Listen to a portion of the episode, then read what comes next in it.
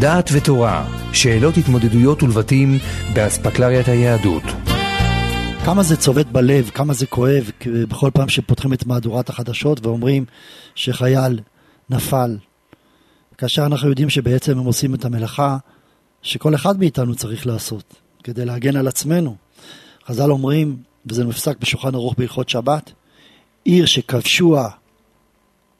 בספר שכבשו הגויים, חייב אדם לחלל שבת, לחלץ חושים ולבוא לעזור להם ולהציל אותם מהגויים. זה בדיוק מה שקרה.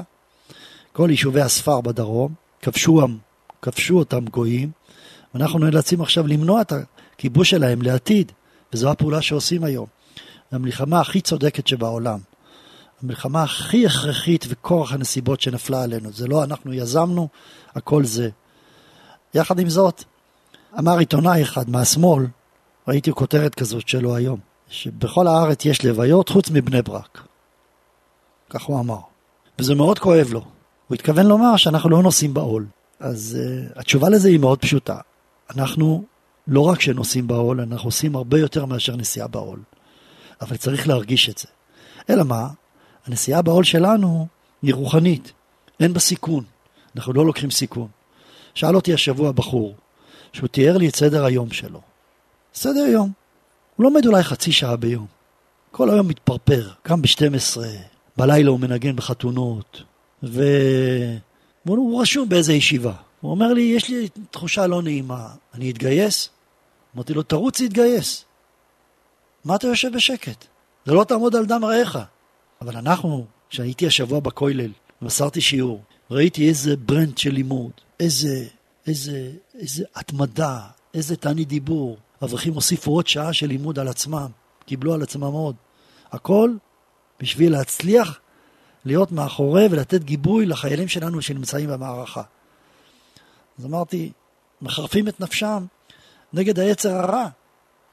ממיתים עצמם באוהלה של תורה. וזה לא פחות חשוב ממי שממית עצמו נגד החמאס.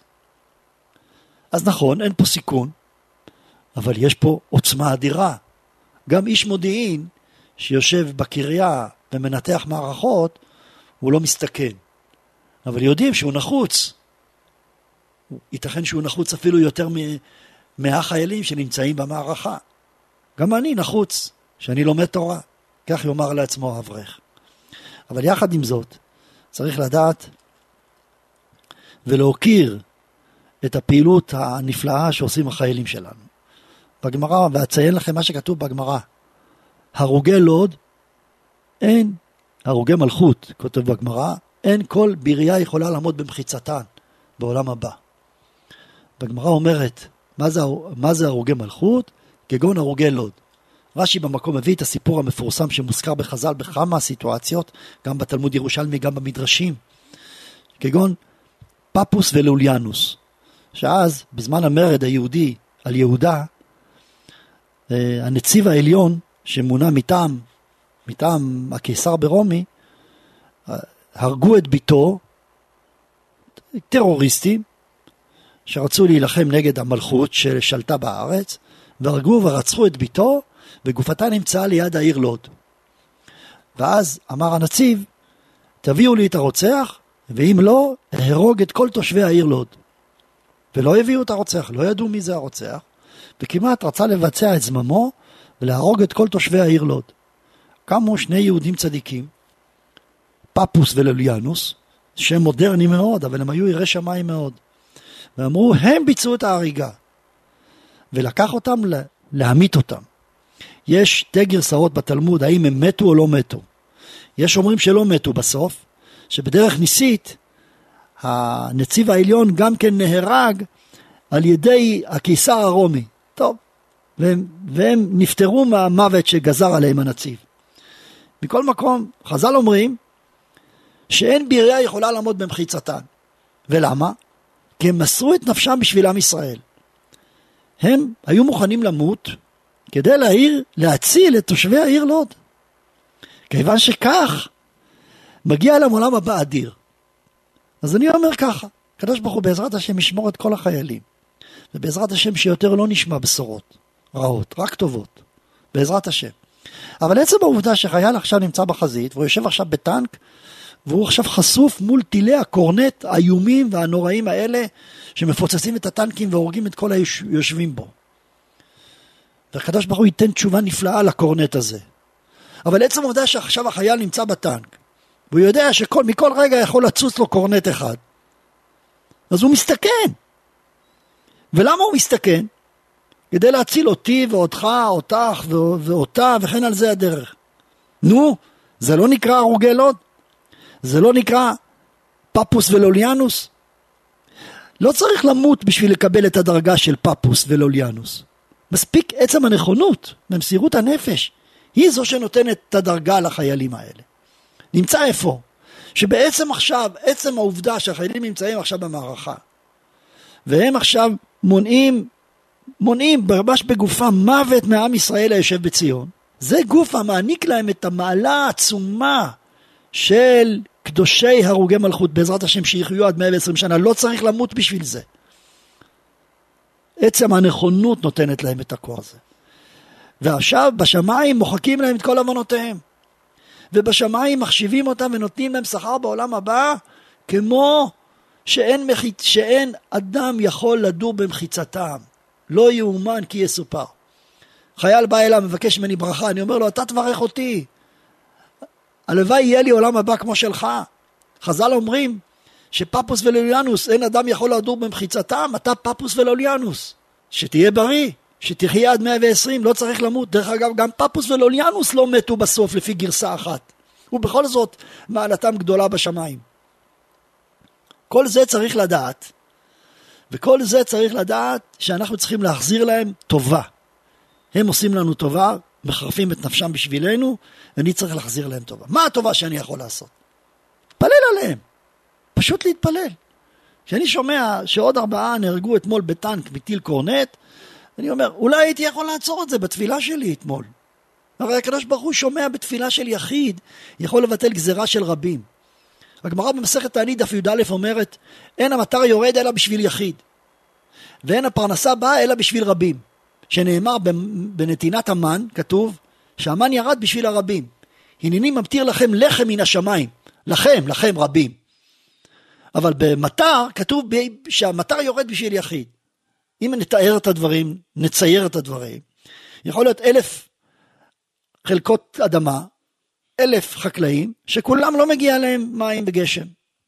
אין להם מעשים טובים. אבל יש חקלאי אחד שמתפלל ברך עלינו בדבקות ומבקש מהשם גשם.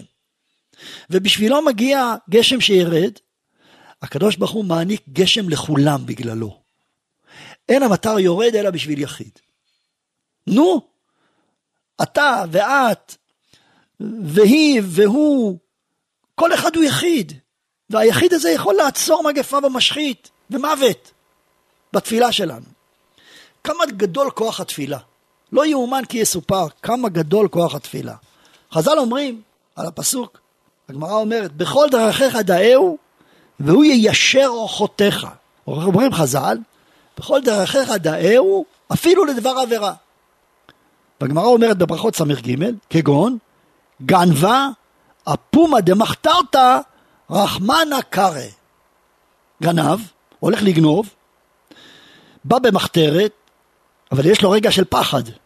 אולי המשטרה תתפוס אותו. אולי בעל הבית יצא עליו עם אקדח. אז הוא פוחד, נכון?